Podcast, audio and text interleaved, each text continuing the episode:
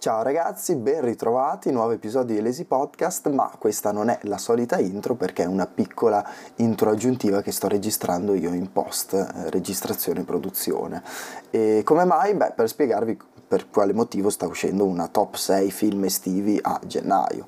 E il motivo è che questo è un episodio che noi avevamo registrato a luglio-agosto, ma che per un motivo o per l'altro poi alla fine non abbiamo più caricato. Quindi quando ci siamo ritrovati a dicembre a dire io e Lari dai registriamo un episodio, sei film natalizi, sei film invernali, insomma sembra la solita cosa, abbiamo detto ma sai cosa c'è? A nessuno dei due andava poi tanto, facciamo qualcosa di diverso e quindi vi carichiamo una top opposta al periodo, in modo magari perché no da farvi insomma ricordare la bella stagione, il sole, il mare e le belle vacanze che speriamo arrivino tra poco. Per cui Spero che questo episodio possa farvi piacere. Vi faccio un saluto anche dall'Ari che non è qua perché sto registrando proprio da, da, casa mia e quindi sono da solo e mi scuso se la qualità del microfono non è la solita, ma purtroppo ho utilizzato quello che avevo in casa. Per il resto noi ci sentiamo a prestissimo e niente, vi lascio l'episodio. Ciao ciao! Amici, ma ben ritrovati, Lazy Podcast e oggi siamo qui con eh, una puntata speciale cinema con solo me e Lari a farvi una bella top 6, vero Ari? Ovviamente, ma non siamo soli, in realtà siamo sul, all'Acquafan di Riccione, qua nella nostra postazione. E, sì, perché al centro giovani c'era troppo caldo e allora abbiamo detto ma perché non andiamo in piscina? Puntata in piscina. Eh dai. Eh dai, che ci divertiamo. E via, quindi abbiamo lanciato il ventilatore, eh, abbiamo preso sulla nostra scheda audio e i nostri microfoni. E... Allora, di tutto quello che ha detto Lario, una sola cosa è vera, abbiamo lanciato il ventilatore. Tutto il resto purtroppo no. Quindi, se a un certo punto la mia voce non la sentite più, è perché sono caduta dalla seggiola. Stiamo gocciolando, perché abbiamo detto, scusa, dobbiamo immedesimarci, ormai che siamo arrivati a un livello avanzato, dobbiamo immedesimarci negli episodi che facciamo. Portiamo esatto. una top 6 film estivi, sentiamo certo. l'estate sulla pelle, iniziamo a sudare con 34 gradi fuori e forse anche dentro, perché esatto. me lo sto esatto. domandando. Esatto, e Ale per il momento si è anche messo il cappellino. Sì, quindi so, eh, lo so, manie. ma perché no, no, no, ma fa molto ambiente estate. Ci sta, Meglio ci non sta. guardare i capelli sotto. Dopo. Ci sta. Quindi, come ha già detto Alle, eh, nostre, le nostre due classifiche top 3 per me, top 3 per lui, di film estivi tema estate con variazioni sul genere, dai. Sì, esatto, abbiamo portato un po' di generi diversi, inoltre, vabbè, ragazzi, tenete conto che estivi è un po' un termine largo, nel senso che ad esempio due dei miei titoli io penso siano ambientati in estate, non ne sono neanche sicurissimo, mentre quello che ho messo in top one lo sarà io direi che parto io, giusto Ari?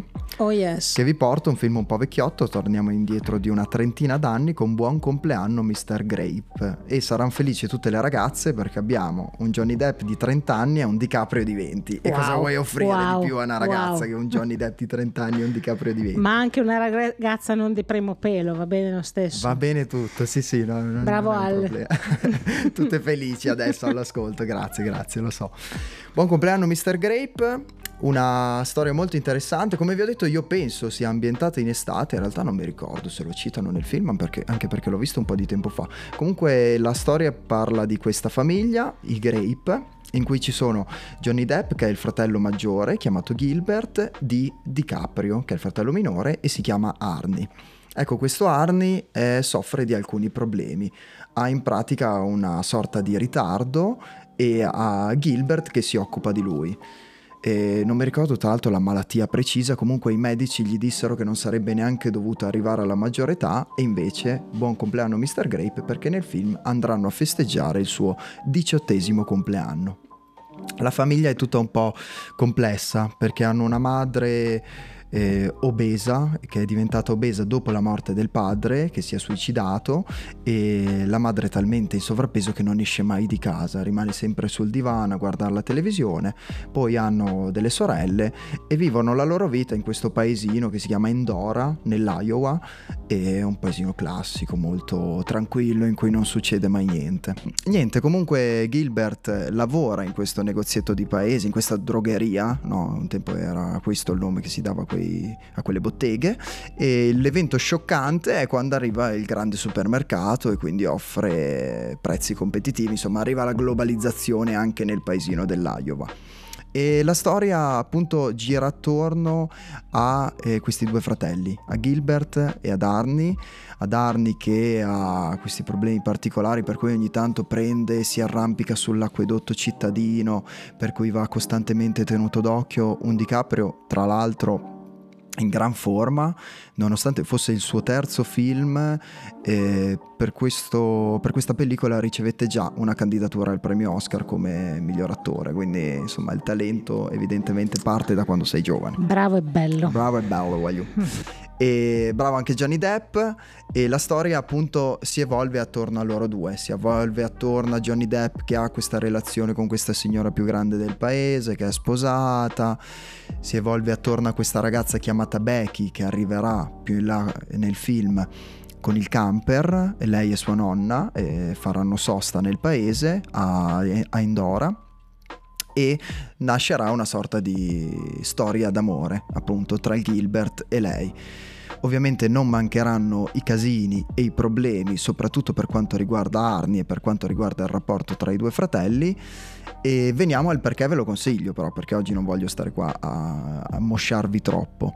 Ve lo consiglio perché secondo me è un buon film sulla diversità, nel senso che um, si vedono tante tipologie di diversità nel film, dalla madre obesa e screditata da tutti gli abitanti del paese che un po' la prendono in giro, no? come fosse un fenomeno da baraccone, come fosse una donna cannone, ecco, che la sfottono e ci sarà anche una scena un po' particolare dove lei per la prima volta si alza, viene in città, si mostra e tutti la guardano in maniera un po' stupefatti, però con questo senso di superiorità si passa ovviamente anche dal trauma, dal trauma dei, di, due fratelli che hanno perso il padre e anche della madre che non è da sottovalutare perché poi questa obesità è dovuta appunto all'aver perso il marito ed è dovuta al fatto fatto di essere in una gabbia mentale, eh, non, lei non riesce proprio più quasi a vivere, è obnubilata dalla televisione, continua a stare lì davanti, davanti a questi programmi e non riesce più a togliersi dalle catene e ricominciare una nuova vita, quando invece il fratello grande di Arnie ci sta provando, ci sta riprovando a cominciare una nuova vita, ci sta provando a prendersi cura del fratello e quindi a sostituire il padre e a sostituire la figura dei genitori e, e, in tutto ruota poi attorno anche a questa innocenza vera di Arnie che eh, non riesce realmente a comprendere tutto quello che gli sta accadendo attorno. C'è un bel finale, devo dire, molto forse non troppo realistico, però molto commovente, in cui prendono una decisione drastica riguardo alla loro famiglia, ma una decisione che insomma gioverà alla dignità eh, di tutti. E quindi so, io ve lo consiglio, un bel drammatico, però non è un drammatico di quelli piagnucolosi, è un drammatico comunque leggero, dove appunto ci trovi quelle storielle estive, dove appunto trovi quei drammi familiari, trovi eh, le storielle anche di paese, no? che ogni tanto ai giorni d'oggi mancano. E una buona pellicola per passare l'estate, se volete un consiglio.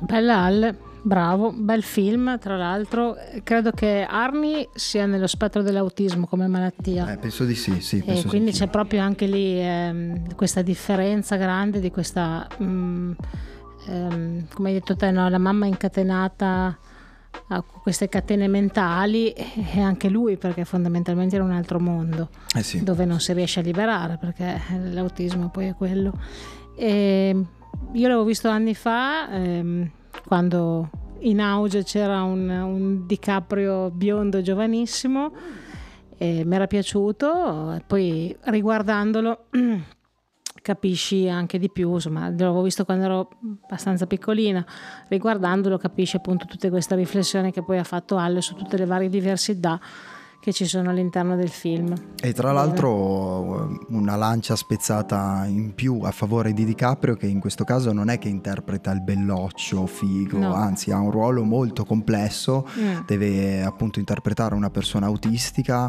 e un autismo anche abbastanza pesante, no? c'è una scena in cui proprio il fratello deve aiutarlo a fare la vasca, a farsi la doccia, ad asciugarsi, perché lui altrimenti non è in grado. E c'è anche tutto questo compatibile sentimento della città che lo guarda, no? trattandolo un po'. Insomma, un film che fa riflettere, un DiCaprio che dimostra, secondo me, fin da giovane di essere un attore molto molto malleabile e non di essere solo un belloccio. Ecco. Sì, sì, no, e poi anche un Johnny Depp in un, in un bel personaggio, con questo bel rapporto con il fratello.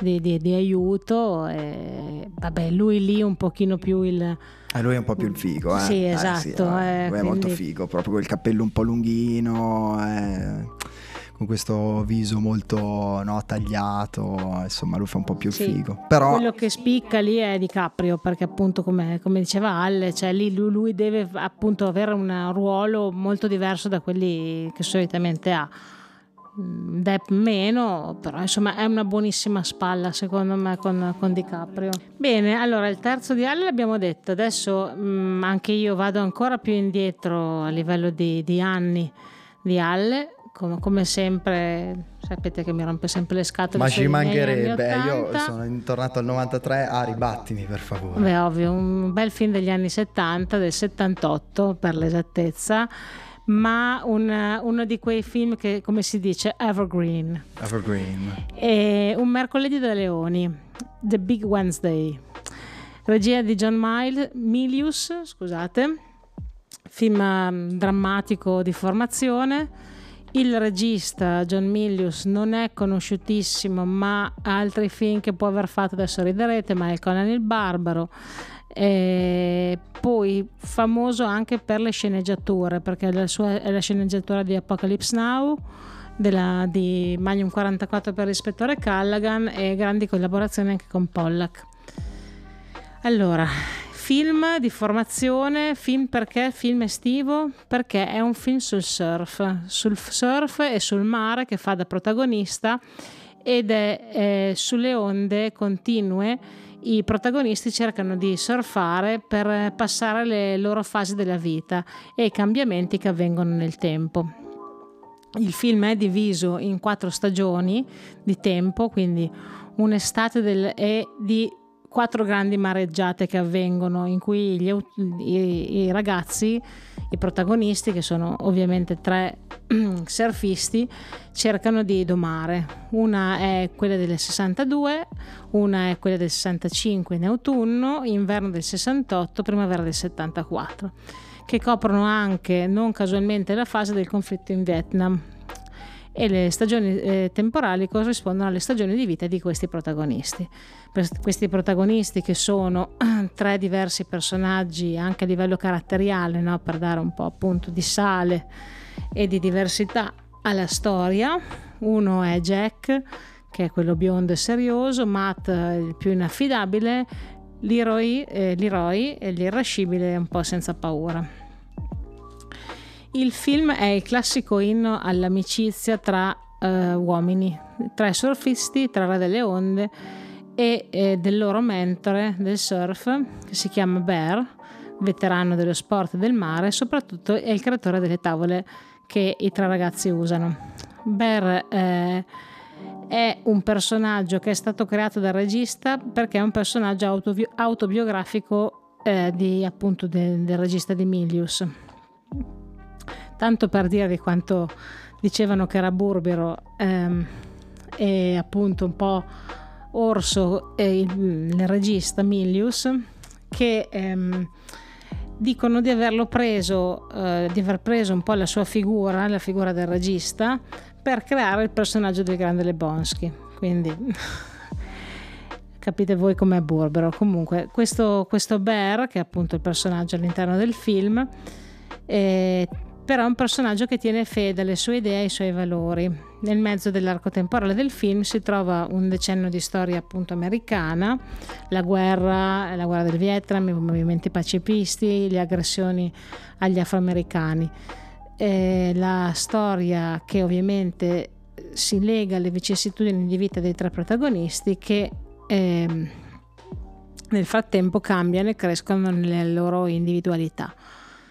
Il film rimane la storia e eh, ha fatto innamorare generazioni eh, per, alla filosofia del surf, eh, sia per la, la sua storia eh, sia per il racconto di vita dei tre ragazzi che si trovano sempre, nonostante i mille cambiamenti, al loro amore per la tavola. l'amore per la tavola e appunto il, cambia- il, passaggio che è dalla vita reale al momento del surf è sempre dato all'interno del film da questa staccionata rotta che loro passano tutte le volte per uscire dal, dalla zona della spiaggia o rientrarci e quindi appunto questa, questa, mm, questo portone va a proprio a dividere un po' la vita dal momento del, del surf. E, mm, mm, cosa possiamo dire ancora di questo film? Che mm, queste, ci sono delle, delle, inquadrature bellissime che rendono il film eh, molto innovativo per, per l'epoca, siamo negli anni 70 e eh, le scene del mare, dei cavalloni delle onde, dei suoi abili surfisti che domano il mare e si riconciliano con l'elemento acqua che spazza sempre di più eh, andando avanti con le stagioni della vita, le preoccupazioni e i cambiamenti. Quindi insomma, roman- eh, romanzo, scusate, sembra un romanzo di formazione, film di formazione, vita dei tre personaggi legata appunto a, a tutto quello che è la storia americana di quel decennio. Eh, con tutto quello che sono momenti no, loro di amori per alcune donne, momenti di, di, di scazzo fra di loro, eh, momenti difficili, momenti più spensierati che vanno un pochino appunto eh, da, da, da, quelli più spensierati di, di, di, quando sono più giovani a quelli più difficili di quando sono grandi. Io ho trovato mh, mm, tre curiosità su questo film che purtroppo non trovate su Prime mm, o su piattaforme però insomma in streaming da qualche parte c'è perché è un film abbastanza cult di quell'epoca. Allora le curiosità che io sono quella delle curiosità Ale lo sa eh, a me piace. Allora Lucas e Spielberg in quegli anni, convinti del grande successo di incassi al botteghino del film, accettano di scambiare con Milius una piccola percentuale dei proventi della sua opera con quelli dei loro, quindi con Guerra Stellare e incontri ravvicinati del terzo tipo. Avacroga. Eh, eh. Indovinate chi ci ha preso bene? Bah, bah. bah. Va bene. E niente, erano persone che non ci credevano molto, però eh, Luca e Spielberg. Perché, insomma, sì, no, Lucas eh, soprattutto mi stupisce. Cioè, la faccia del film aveva fatto. E sì, erano tra l'altro molto amici questi, questi, tre registi. Allora, poi un'altra curiosità carina, nel film il personaggio di Bear, che è quello che costruisce le tavole ai tre ragazzi, attacca proprio il logo della Bear ehm, sulle tavole logo, eh, ed è il logo che è poi nato del celebre brand delle magliette, delle tavole da surf, quelle con l'orsetto, con l'orso. Ah, no? sì, sì, ho capito. Ecco, viene dal film del Mercoledì del Leone. Ne avevo idea. E un'altra cosa interessante e carina è che la grande amicizia tra Spielberg e Milius ha portato Milius a scrivere un dialogo celebre di un film di Spielberg, che è un film di cui parlerò dopo perché ho messo in top 3. oh, Lari comunque ha fatto una ricerchina ragazzi a sto giro, mica indifferente, eh, possiamo dirlo. L'ho sudata come sto sudando adesso in questa stanza caldissima. Ma io mi sono appena strizzato le braccia, non c'è male, cioè il secchio l'ho riempito almeno. Bravo, bravo, adesso vado a cambiarle intanto che parli allora, del tuo film. Allora ragazzi, il mio film, visto che Lari insomma porta sempre questi film vecchi, io non so, ci litigo sempre, non capisco perché deve tornare sempre indietro. Io finalmente gli porto qualcosa di, nove- di moderno, torniamo nel 79. Hola. Ai ai ai ai ai, e becco su, ma è un film d'animazione. Ah, allora va bene, allora va bene. si salva sempre in extremis Eh, Alle con queste cose qua. d'animazione non invecchiano Cioè, mai, ragazzi. Allora lui arriva agli anni 90, sfiora gli anni 80 con i film, però poi quando di animazione ci va giù pesissimo e torna indietro di altre 40 sì, anni. sì, sì, ma- Però con i colori, con il fatto che è animation, Eh. eh, niente, surfa su queste cose qua. Con il fatto che è Lupin addirittura, Oh. l'incorreggibile, è proprio lui. E quindi Lupin III il castello di Cagliostro, un titolo che forse alcuni di voi avranno già sentito perché di film di Lupin ne hanno fatti una valanga e anche con stili di animazioni diversi. Questo del 79 è un po' più famosino perché il regista si chiama Yao Miyazaki ed è un regista che eh, dopo è diventato un pezzo grosso. no? Questo fu il suo primo film, se non ricordo male, ma non la prima volta che lavorò alla serie di Lupin. Dopo ne parliamo un pochettino anche di come si reinventa correttamente un personaggio, che è quello che hanno fatto poi Miyazaki e Takahata con Lupin. Allora, niente, Lupin III, il castello di Cagliostro, viene ambientato qualche anno prima in realtà, nel 68, e inizia con, eh, con il nostro buon Lupin che è in compagnia di Jigen e hanno appena fatto un colpo al casino di Monte Carlo, mi pare, e si ritrovano in Italia. Le vicende sono ambientate tra l'altro nel Riminese, se non ricordo male, il paesino sarebbe quello di San Leo, mentre nel film si chiama Cagliostro. Giustamente, Lupin III, il castello di Cagliostro, verrà tutto ambientato a Cagliostro. Cosa succede? Niente, Lupin fa il colpo al casino, ruba un sacco di soldi e si accorge che questi soldi sono falsi. Sono falsi e il denaro è del denaro del capro, si chiama. E lui inizia a investigare e a cercare di capire, insomma, da dove vengono tutti questi soldi falsi e come è stato anche gabbato. Quindi arrivando vicino alla località di Cagliostro incontra questa ragazza, Clarisse, che sta scappando in macchina da dei, a quanto pare, dei, dei ceffi che la inseguono e Lupin va in suo soccorso ovviamente perché Lupin soccorre sempre le belle ragazze, giustamente. Jigen con le sue sigarette, i personaggi sono proprio i classici che conoscete della serie di Lupin. Niente, la salvano finché non rotolano in un dirupo. Lupin si ritrova con l'anello della ragazza con sopra un sigillo che scoprirà essere quello della casata reale dei Cagliostro, una cittadina proprio nel Riminese, mentre la ragazza fugge via. E allora niente, Lupin parte il pallino, vuole aiutare questa ragazza eh, a mettere tutte le cose a posto e scopre che eh, lei è stata in un convento per dieci anni, i suoi genitori sono morti, una volta tornata a Cagliostro chi è al comando? Il conte di Cagliostro che è un suo lontano parente e la vuole sposare. La vuole sposare perché si narra di questa leggenda del, del, tesoro del capro, del tesoro di Cagliostro, insomma pare ci sia un tesoro nascosto nella città che può essere sbloccato solo con la ragazza, con il suo anello, il matrimonio, eccetera, eccetera. E quindi Lupin va in suo soccorso, anche perché si vedrà durante il film ci sono dei ricordi da parte del, del ladro gentiluomo eh, in gioventù di questa bambina, no, i suoi ricordi sono di qualche anno prima e infatti si ricorda questa bambina di qualche anno prima, probabilmente di dieci anni prima, visto che è stato in convento dieci anni. Comunque, tutte le peripezie di Lupin, quindi abbiamo un film eh, mezzo d'azione, mezzo d'avventura. Ovviamente ci sono anche tutti gli altri personaggi che amiamo, quindi arriverà Gammon più in là nel film, si vedrà Fujiko, non potrà mancare Zaza, l'ispettore più simpatico che c'è nel, nel mondo dell'animazione giapponese.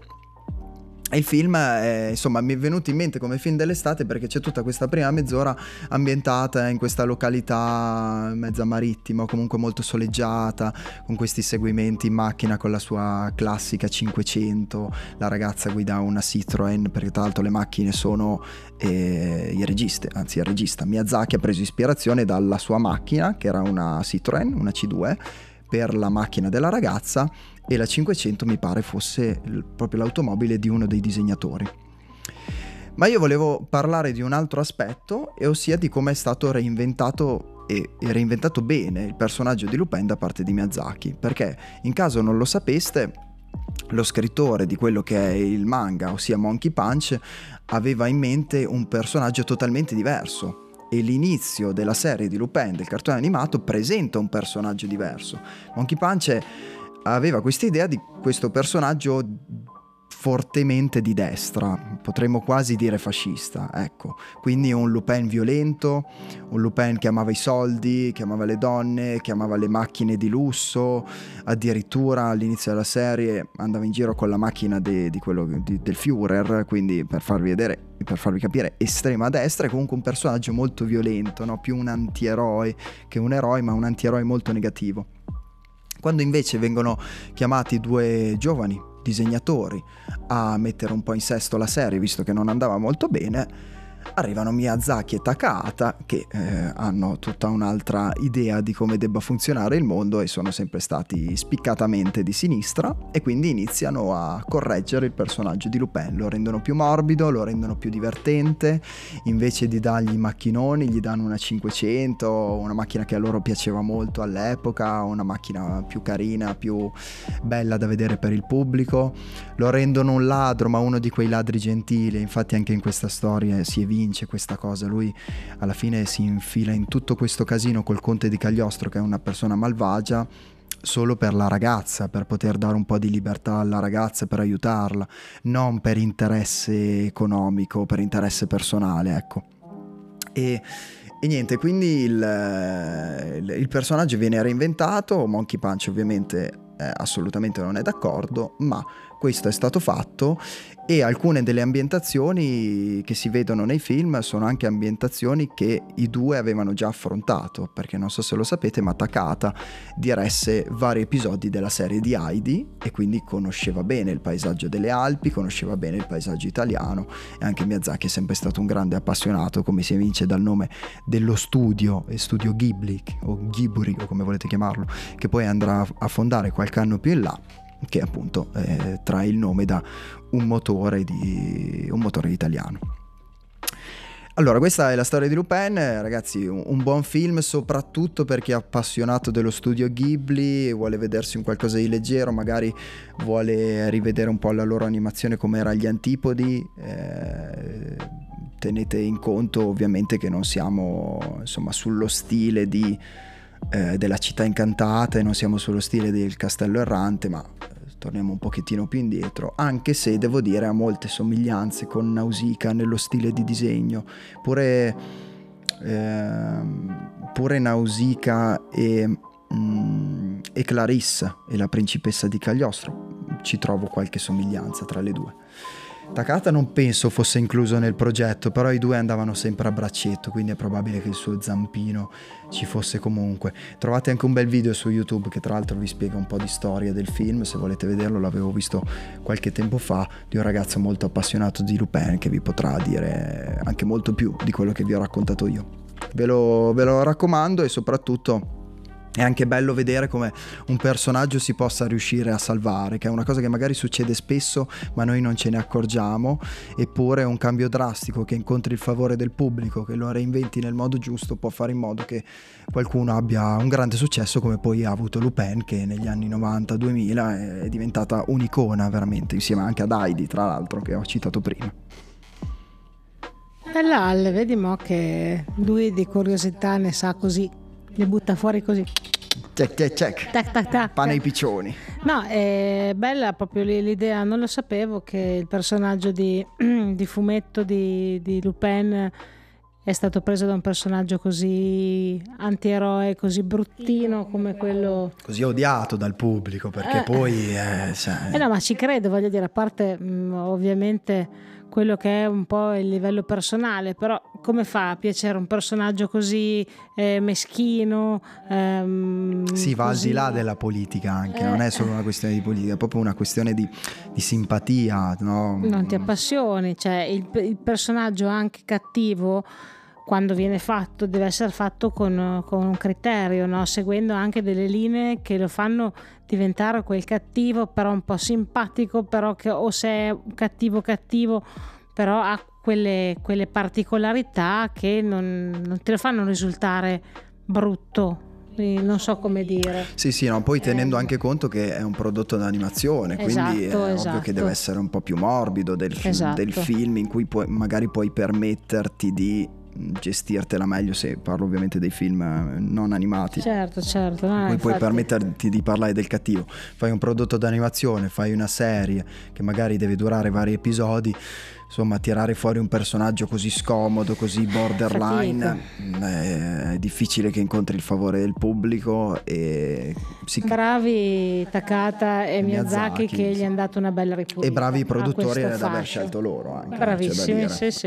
Eh, sì, sì, anche perché sennò noi, noi Lupin probabilmente non lo conosceremmo. Eh, Anche perché lo scrittore era contrario a questa Ah, rivoluzione Eh del beh, personaggio, sai. non era assolutamente d'accordo. Lui aveva creato un qualcosa di totalmente diverso, non è assolutamente d'accordo. Poi penso Infatti chi cacchio che lo se lo ricorda Monkey Punch lì? Nessuno. No, nessuno. Eh, cioè nel senso, ti ricordi Miyazaki? Io sapevo solo che eh, Lupin il primo era stato fatto da Miyazaki, ma tutto il resto non, non lo sapevo.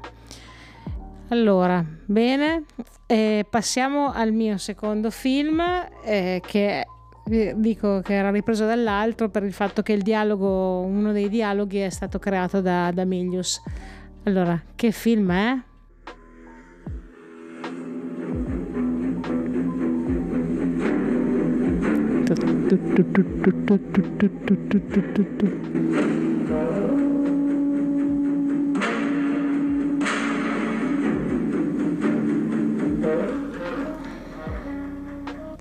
L'avete indovinato, immagino, no?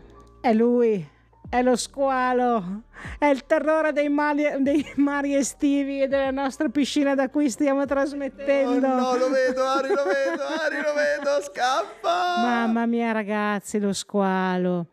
Io ho fatto tutti gli anni di quando ero piccola, dopo aver visto lo squalo, a guardare con gli occhialini sott'acqua al mare con la fottuta paura che lo squalo arrivasse.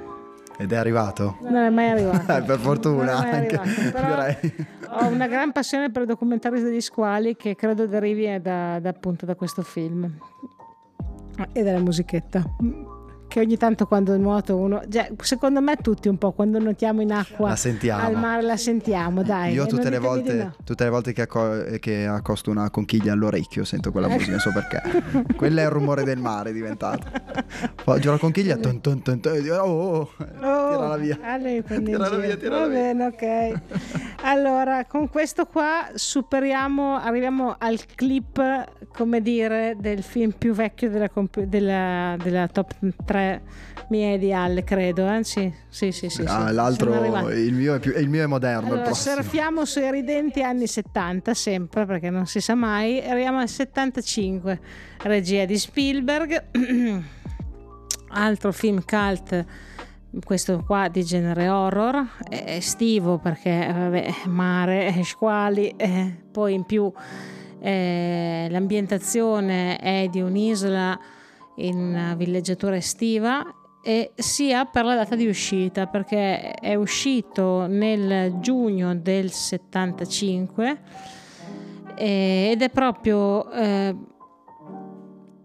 per eh, cam- cambia diciamo un po' le regole del cinema perché mm, c'è un'impresa di marketing riuscita tantissimo che lo fa diventare il primo blockbuster estivo perché cosa succede? Na- nel- prima dello squalo i film venivano proiettati nelle sale per lunghi periodi e poi passavano dalle sale dove facevano la prima visione, passavano nelle sale dopo qualche anno dove facevano le seconde visioni e poi erano anche quelle delle terze visioni dove proiettavano film che magari erano stati fatti cinque anni prima. Con lo squalo la Universal cosa pensa di fare? Comincia a, mm, ehm, a spendere tantissimi soldi, che avevo letto una cosa come 700 mila dollari dell'epoca, che è una cifra importante negli anni 70 per eh, la promozione e il marketing, che è una cifra mai vista, no? E ehm, per promuoverlo che cosa fa? Mette degli spezzoni al- in televisione. E quindi a, a un certo punto e le mette nei programmi prime time delle delle- della tv, no? E quindi la gente comincia a vedere questi spezzoni e a un certo punto esce nel giugno del 75 con questa immagine incredibile dello squalo che dal, dal basso arriva alle gambe di questa donna è lo squalo Joes. E prima, che tra l'altro la prima scena è proprio quella, no? Cioè questa inquadratura dello squalo che arriva, boh, si mangia la, la donna e iniziamo così a dare un marchio a quello che sarà, quello che, su- quello, quello che succederà dopo che insomma la trama è anche abbastanza semplice, no? Mm, la storia, Io, anche se credo che... Se vuoi Ari ti posso aggiungere due cosine qua che le so. Dimmi, dimmi. E, mm, in effetti Lo Squalo e Star Wars erano stati in quel periodo due film che finirono, diciamo, quell'era conscious di film degli anni 70 dove andava molto questo cinema politico, no? dove la carta d'identità era la politica e si entra poi negli anni 80 grazie allo squalo nel 75, a Guerre Stellari nel 77, in questo invece cinema fatto molto di effetti speciali, fatto molto di eh, impiantistica che deve modificarsi, quindi deve arrivare il Dolby, quindi si deve avere un certo, un certo modo di far cinema molto differente, in cui si dà anche un po' più risalto a al wow, al fattore wow, si entra nel, nel, periodo in cui il fisico diventa importante più che l'intellettualità e lo squalo soprattutto cambia il modo di eh, vendere il film al cinema e introduce una di quelle cose che ancora adesso si guarda, ossia il box office del weekend. In base a come va ancora adesso il box office del primo weekend di uscita del film, da lì si decide se il film potrà andare avanti o no. Non so se lo sapete, ma ci sono i flop, nel cinema si chiamano bomb, se non ricordo male, sono quei film che non vanno bene il primo weekend, dopo due settimane vengono rimossi. E ancora oggi è, è tanto importante questa cosa, perché si pensa che avendo speso tanti, spendendo tanti milioni in uh, centinaia di milioni in pubblicità, in marketing, eccetera, se la gente deve venire, devi fare il pieno, allora quel pieno lo devi fare nella prima settimana, mentre prima del 75 si tendeva a fare una cosa un pochettina diversa, ossia magari fare una sorta di prima proiezione in un cinema a New York o nei cinema delle grandi città, Los Angeles, eccetera, però era una cosa d'elite, era una cosa di un cinema che faceva proprio la, la prima e con una sola sala e dopodiché il film veniva insomma spedito un po' in giro per le province, ma sì. questa cosa del weekend non era lì rilevante. E poi più c'era del passaparola, più magari facevano altre visioni, altre produzioni, esatto. producevano qualche pellicola in più. Invece dallo squalo in poi è proprio il weekend che decide se il film va o non va e in base a quello si decide se il film rimane, si decide quanto il film incasserà anche, loro lo guardano ancora oggi e cambia un po' appunto il modo di vedere e di fare, insomma, so che non è proprio la parte più bella del cinema da raccontare, però è una parte che fa no, parte, che, che, che, c'entra con quel mondo lì. Sono parti tecniche che insomma sono anche carine da, da, da capire e da interessarsi un attimo, poi sono pillole. Yes, ho incluso Guerre Stellari non per questo motivo, per un altro motivo che eh, trasforma, comunque che fa passare dagli anni 70 agli anni 80 quei due periodi di cinema diverso e Guerre Stellari lo è un po' più dal punto di vista del gadget, dell'utilizzare il film non tanto per il film in sé, ma per poi riuscire a vendere altro mm. attorno al film. Guerre sì. Stellari introduce questa cosa, grazie al film vende i gadget, vende i giochi sì. da tavolo, vende i pupazzetti, vende le magliette, vende gli accessori. Diciamo che George Lucas l'ha, l'ha sbragata questa cosa del merchandising, però l'aveva iniziata anche già eh, con lo squalo. Eh, poi ovviamente lo squalo mh, mm, si presta meno a quello che è tutta una serie di giochi eh, e poi non è il seguito che è riuscito a dare a Guerra Stellari eh, cioè, sì, esatto. anche perché è una storia molto più semplice fondamentalmente perché la storia dello squalo qual è?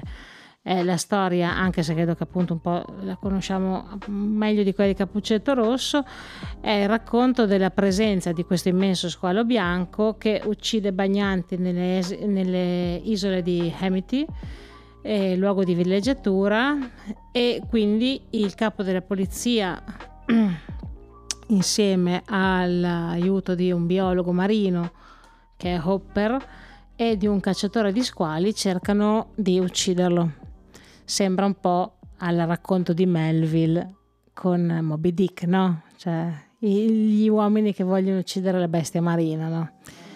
E così, comunque, tra la... E che cosa succede? Mm, che cos'è che dà il, la paura del film? Eh, il fatto che ci siano pochi effetti speciali, fondamentalmente. La scarsa e poco sorprendente tecnologia e gli effetti sociali, eh, sì, gli effetti sociali, gli effetti speciali di quegli anni e un po' c'è stata anche una sfortuna nell'azionare questo mega squalo che doveva appunto apparire in più scene e non funzionava. Quindi eh, dovevano riuscire a trovare una quadra per fare un film che si chiama Lo squalo, in cui lo squalo non c'è. E quindi che cosa fa Spielberg? Decide di utilizzare la musica per preannunciare tutte le volte l'arrivo di questo animale. Quindi ecco perché anche a noi no, rimane in testa quella cavolo di, di di motivetto ossessivo. Tattara, tattara. Le strategie cinematografiche e di ripresa per utilizzare il meno possibile l'animale e dare la sensazione di presenza anche senza la ripresa appunto de, dello stesso. Utilizza anche la sceneggiatura in primo piano come se ci fosse, come se ci fosse ragazzi una GoPro sopra la testa del, dello squalo, no? Che arriva, colpisce, uccide è tutto molto in prima persona, quindi vedi la scena dell'acqua, le gambette della persona e vum, sangue e via. E, e sottofondo le ossessive note di Williams a, a, chiudere la scena di paura. La paura appunto è, è impreziosita ancora di più e tenuta alta e costante nel film proprio per questo motivo. E qui si sente la presenza, ma non si vede che cosa succede, anzi, c'è, c'è, in cui sento la presenza, vedo cosa succede, ma non vedo lo squalo in sé nella sua figura e questo fa sì che lo spettatore continui a immaginare senza veramente poter delineare anche chiaramente i confini della sua paura. E basta, io vi ho raccontato un po' queste cose perché insomma il film dello squalo c'è poco da, da, restare qua a raccontarvi della trama, però mi sembrava carino impreziosirlo un po' con, con curiosità e altre riflessioni e altri appunto un po' tecnicismi su quello che è i cambiamenti che ha portato lo squalo, che poi insomma vi ha detto un po' anche Allo. Alle. Giusto, anche perché magari uno vede il film e poi non sa in retroscena, non sa come trovarli o fa fatica a trovarli e li scopre e dice cavolo, ma sai che sta roba non ne avevo idea e gliela dici te magari dice ma sai di questa roba non me ne frega un cazzo? Eh, può essere eh, vabbè, eh, ragazzi, a sto punto succede. salterà sti 10 minuti e passerà il film dopo ci sta raga ma non avrete davvero ascoltato quello che ho detto di buon compleanno Mr. Grape ma dici che ascoltano tutto l'episodio non lo so, anche perché avevamo detto allora, fa... facciamo un episodio breve. Poi io sono arrivata qua con un papiro di roba di curiosità, mica curiosità. Ma vaffanculo. O oh, mi fa e... oggi episodio breve, arriva e c'ha sei pagine di roba scritta. io ho mani vuote. Come al solito, anzi, mi sono dovuto far prestare un foglio da lei per scrivermi i nomi. E niente, si va nella modernità, si vola nella modernità, sarò breve anche qua, anche perché questo film è un po' particolare, secondo me si presta a tante interpretazioni e ho visto adesso che c'è la director's cut di Midsommar, ma io non l'ho Ale. vista, porco cane. Quindi mi sono perso questi 25 minuti. Vabbè. Midsommar, ragazzi, 2019 regista Ari Aster e regista di Hereditary che io non ho visto sinceramente. Ah sì io sì. Eh, invece esatto me ne parlano come un gran film. Sì è bello effettivamente fa- è fatto bene quegli horror che cioè appunto tanto come uno squalo no? Ti, molto eh, suggestivi. sì esatto la paura è data da, da, da, qualcosa che sai che può succedere, ma mai mm, c'è una, una deline, un delineare la figura di, di, quello che è quella paura che ti vuol passare anche a livello appunto di immaginazione. Ma infatti io che mi, che mi sono avvicinato abbastanza recentemente agli horror e che sono molto interessato, devo dire che questo è un buon periodo secondo me per l'horror. Siamo passati magari qualche anno fa, fino a una decina d'anni fa, in cui i jumpscare eh, avevano preso il sopravvento. Invece vedo in Ari Aster, in Jordan Peele, in eh, Robert Eggers, eh, quello di The Witch. Insomma, vedo una voglia di ritrovare un vero horror, non fatto solo di jumpscare, di boom all'improvviso prendi paura, ma anche di, di suggestione, di senso di angoscia. Poi c'è Cronenberg che è uscito poco fa con un mezzo horror, quindi vabbè, eh, vabbè. il suo sarà incredibile. No, non lo vi, ma non lo passa manco nei cinema, mortacci Mamma, loro. porco Mi danno la 45esima edizione di Licorice Pizza e non posso vedere Sei Cronenberg. tu che mi hai detto che Cronenberg quando è venuto a Parma è stato veramente molto scorbutico? No, non te l'ho detto io. Chi è che me l'ha detto? Ma può essere, è è, è venuto, gli hanno chiesto due cose sul film. Ah, sì, una mia amica che si chiama Giulia. Ciao Giulia. Mhm. E, e mi ha detto che lui ha detto: Vabbè, io cioè, non dico niente perché io sono venuta qua, dovevo presentare. Ciao, arrivederci. Ci sta. Vabbè. Per me è incredibile fare i film, Ah, no. horror e non. e Per l'amor di quindi- Dio, Cronenberg è Croninger e mh, si permette questo perché è lui e va bene, glielo lasciamo fare. Però insomma, dai due rispostine, Davide. Sì, anche perché lui tra l'altro viene snobbato purtroppo da Hollywood. Eh, Anche quest'ultimo film che ha fatto penso l'abbia fatto con due soldi, ormai nessuno gli dà una lira, poveretto. E- Però no, de- stavo dicendo sta tornando, poi anche Pupi Avati col Signor Diavolo ha fatto questa storia che ho visto il film, molto suggestiva.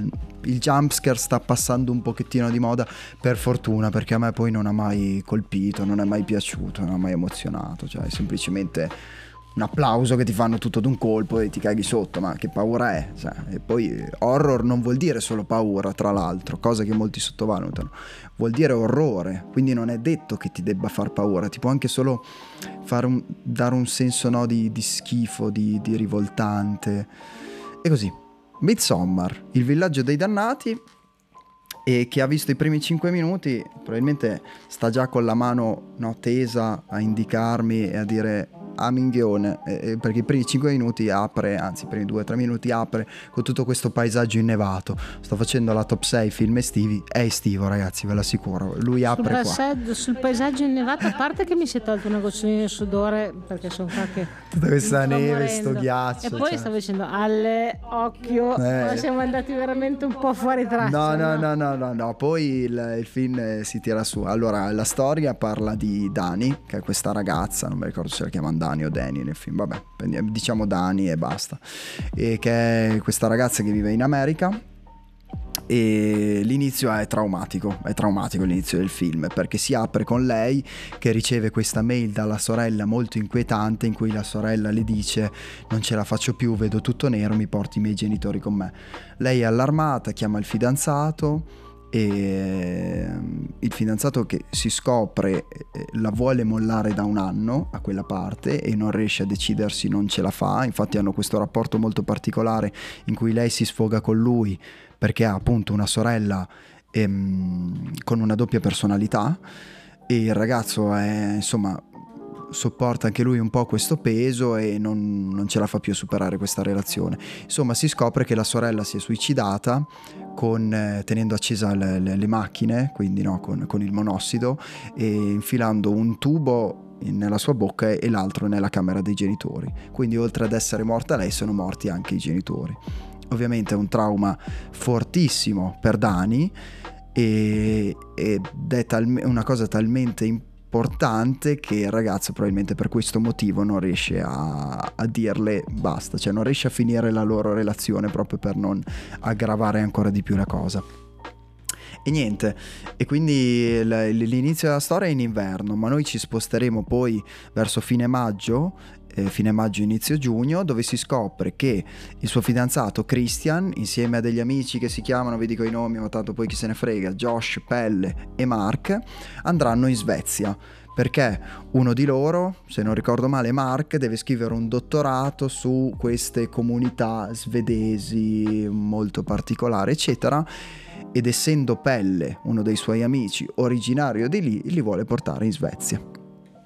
La ragazza lo scopre tutto d'un colpo a una festa e Christian invita anche lei, invita anche lei rovinando un po' quello che pensavano fosse la loro vacanza, un po' tra, tra le ragazze, eccetera, ma non sarà così, anche perché il programma sarà molto diverso, nel senso che una volta arrivati in Svezia, una volta arrivati nel villaggio dopo un paio di peripezie, ma comunque vedrete il villaggio dopo mezz'oretta, eh, non ci vorrà tanto, si scopre che loro, eh, gli abitanti del villaggio, celebrano il solstizio d'estate, infatti sia la vicenda è ambientata proprio a metà giugno, tra metà giugno e metà luglio, comunque il solstizio dovrebbe essere intorno al 20, no? 23-21, quelle, quelle date lì ed è una comunità molto particolare, sono tutti vestiti di bianco, a quanto pare non c'è la tecnologia, eh, allevano bestiame, ehm, coltivano piante, verdure eccetera e quindi niente, iniziano a presentargli il tutto.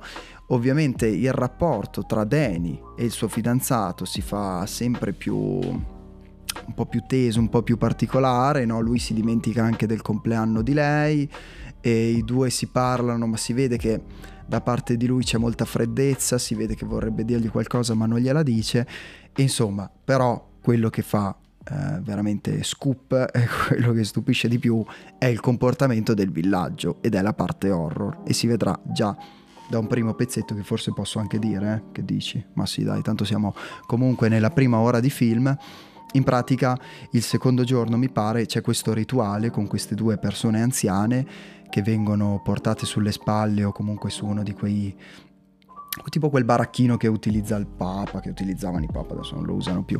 No, quindi c'è tutto questo rituale molto importante, vengono portati in una vetta altissima e poi si buttano giù. Le due persone anziane. Si butta giù prima la donna e muore sul colpo e poi l'uomo, che non muore, rimane ancora vivo per cui una persona del villaggio prende un martello e gli spacca la testa. Ovvio che dopo questa situazione eh, i ragazzi americani sono un po' stupiti, soprattutto perché non vi è una reazione particolarmente schifata da parte della popolazione, anzi molto rispettosa verso quello che sta succedendo. Gli viene spiegato che in pratica il fine il ciclo di una vita che si conclude e gli anziani fanno tutto questo per donare la propria vita ai nuovi nascituri. Ok? A suon di martellate. A suon di martellate. E le cose nel paese si faranno sempre più strane, a partire da una ragazza che farà a quanto pare un rituale d'amore a Christian, il fidanzato di Danny, e un rituale molto particolare in cui cercherà di sedurlo e a partire dai suoi amici che forse si rivelano non proprio essere quello che sono, Mark, il, quello che doveva scrivere il dottorato, che sembra più una rivista, no? vedendolo col tempo, Josh che si fa trarre un po' così in inganno dalle ragazze, nel senso che si fa trascinare da loro, e invece Danny che è forse quella che entra più in contatto di tutti con il villaggio, perché è quella che ha subito un trauma molto forte e per cui la spiritualità del villaggio forse la riesce a, insomma, ad assorbire meglio, sì. Il tutto si concluderà poi con un rituale molto particolare, il rituale della regina di maggio, a cui parteciperà anche Danny ovviamente, ma penso si possa già capire no, da quello che sto dicendo. E lei verrà incoronata regina di maggio e dopodiché insomma verranno prese delle decisioni molto drastiche ci sarà una bella parte horror soprattutto nella seconda metà del film con persone che scompaiono e persone che vengono giudicate o si comportano in maniera particolare. Un film molto strano soprattutto perché è un horror ambientato alla luce del sole.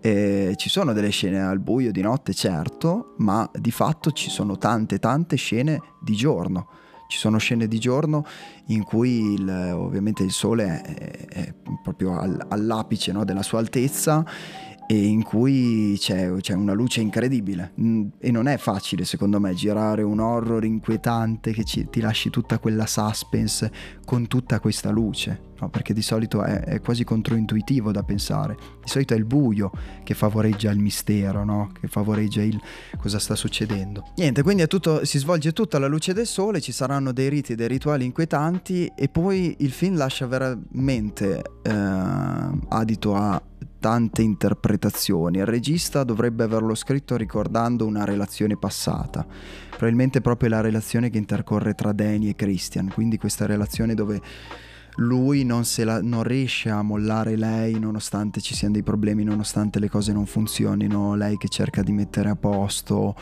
e però lei che vada in vacanza questo, con questo gruppo ma nessuno che la capisce davvero, se non il ragazzo originario del paesino pelle, l'unico che veramente sembra riuscire a entrare in contatto, che sembra riuscire a capire il suo trauma. Tra l'altro lo stesso Pelle dirà che i suoi genitori sono morti con una situazione simile, andando a fuoco in un incendio. Quindi sarà forse quello. E niente, quindi Midsommar eh, diventerà il vero e proprio inizio di una nuova vita.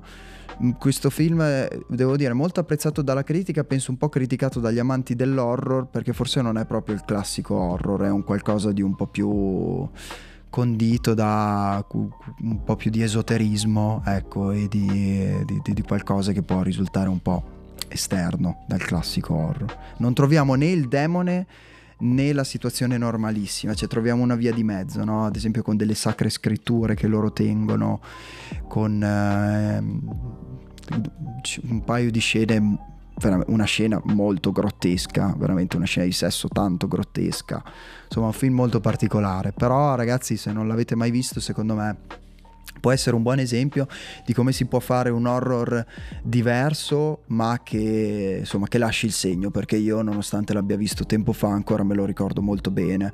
Ed è difficile anche da dimenticarsi un horror con così tanta luce. Uh, ne avevo sentito parlare di Midsommar, eh, non, uh, non sapevo appunto la trama che adesso Ale ha raccontato e bella anche appunto l'idea di, di, fare un horror alla luce del sole, così de- il regista deve essere molto bravo a rendere appunto la paura e l'horror.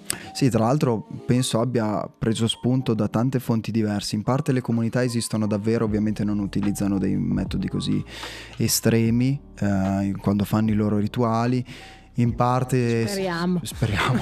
si, dice, si, dice, che eh, una parte dell'ispirazione provenga da un vecchio film se non ricordo male si chiama Wickerman dove c'è la scena finale che assomiglia molto a alcuni protagonisti che sono molto in quel mod lì che dovrebbe essere un horror anni 70 che io non conosco bene ma insomma avevo letto qualcosa in merito. E vedrete cioè, per forza ha preso ispirazioni da tante fonti perché quando vedi un film così così eh, metaforico, insomma dici cavolo, come cacchio ha fatto a scrivere una sceneggiatura simile, cioè è veramente complesso. Bravo. Bravo lui, che gli dobbiamo dire, bravo.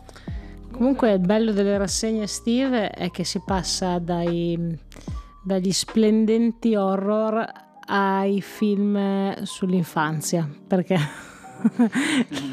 l'ultimo mio è un film che si chiama Tomboy 2011, produzione francese, e regia di Céline Sciamma, poi ha fatto altri film sempre con un po' tematiche del, del genere.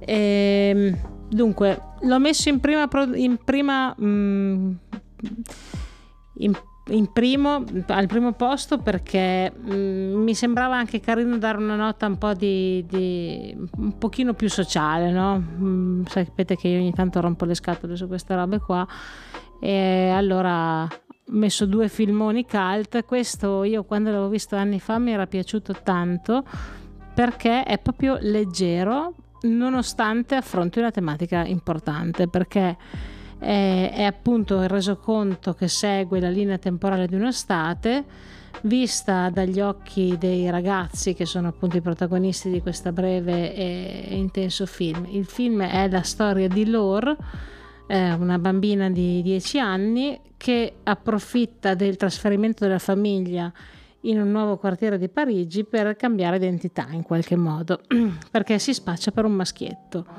Eh, e agli occhi di tutto il gruppo di bambini nuovi con cui inizierà a stringere amicizie e si presenta appunto a tutti come Michael. Sa appunto giocare bene a calcio, sa fare le a botte, si conquista la, l'amicizia di, di tutti e si conquista anche il sospiro dell'unica altra ragazza bambina che, che c'è all'interno del gruppo che però appunto poi dopo dovrà subire una disillusione totale quando poi gli diranno che è una, è una bimba. È film appunto sull'infanzia che dà sempre l'impressione di essere parte del gruppo dei bambini, dalle timidezze iniziali di, di Lore, alias Michael, e alla melanconia e ai legami che si intessono durante il film Bella anche la narrazione fatta di questi scherzi, questi giochi della protagonista, anche con la sorellina che eh, conosce meglio dei genitori le difficoltà di identità di, di loro, Michael. E essendo un film appunto sulla formazione, è anche un film sull'identità e questa idea dell'identità e dei corpi, delle sue dinamiche si, si vedono nel, nel, film tramite appunto tutto questo gioco tra coetanei eh, che si lanciano nel lago, giocano a palla, si tolgono le magliette, eh, ci sono anche tutti questi abbracci eh, di tutti questi, questi, bimbi. Quindi proprio l'identità anche vista dal punto, di, dal punto di vista del corpo. Solo alla fine appunto dell'estate e al termine di alcuni avvenimenti fanno saltare il segreto dell'identità di Michael. E la cinepresa in questo momento da, da, lì in poi, quando si scopre che Michael non è un bimbo ma è una bambina, e anche la cinepresa ha una diversa mh, mm, ehm, appunto ripresa. Perché prima è più vicina ai bambini in qualche modo, mm, li riprende come se fossi lì anche tu.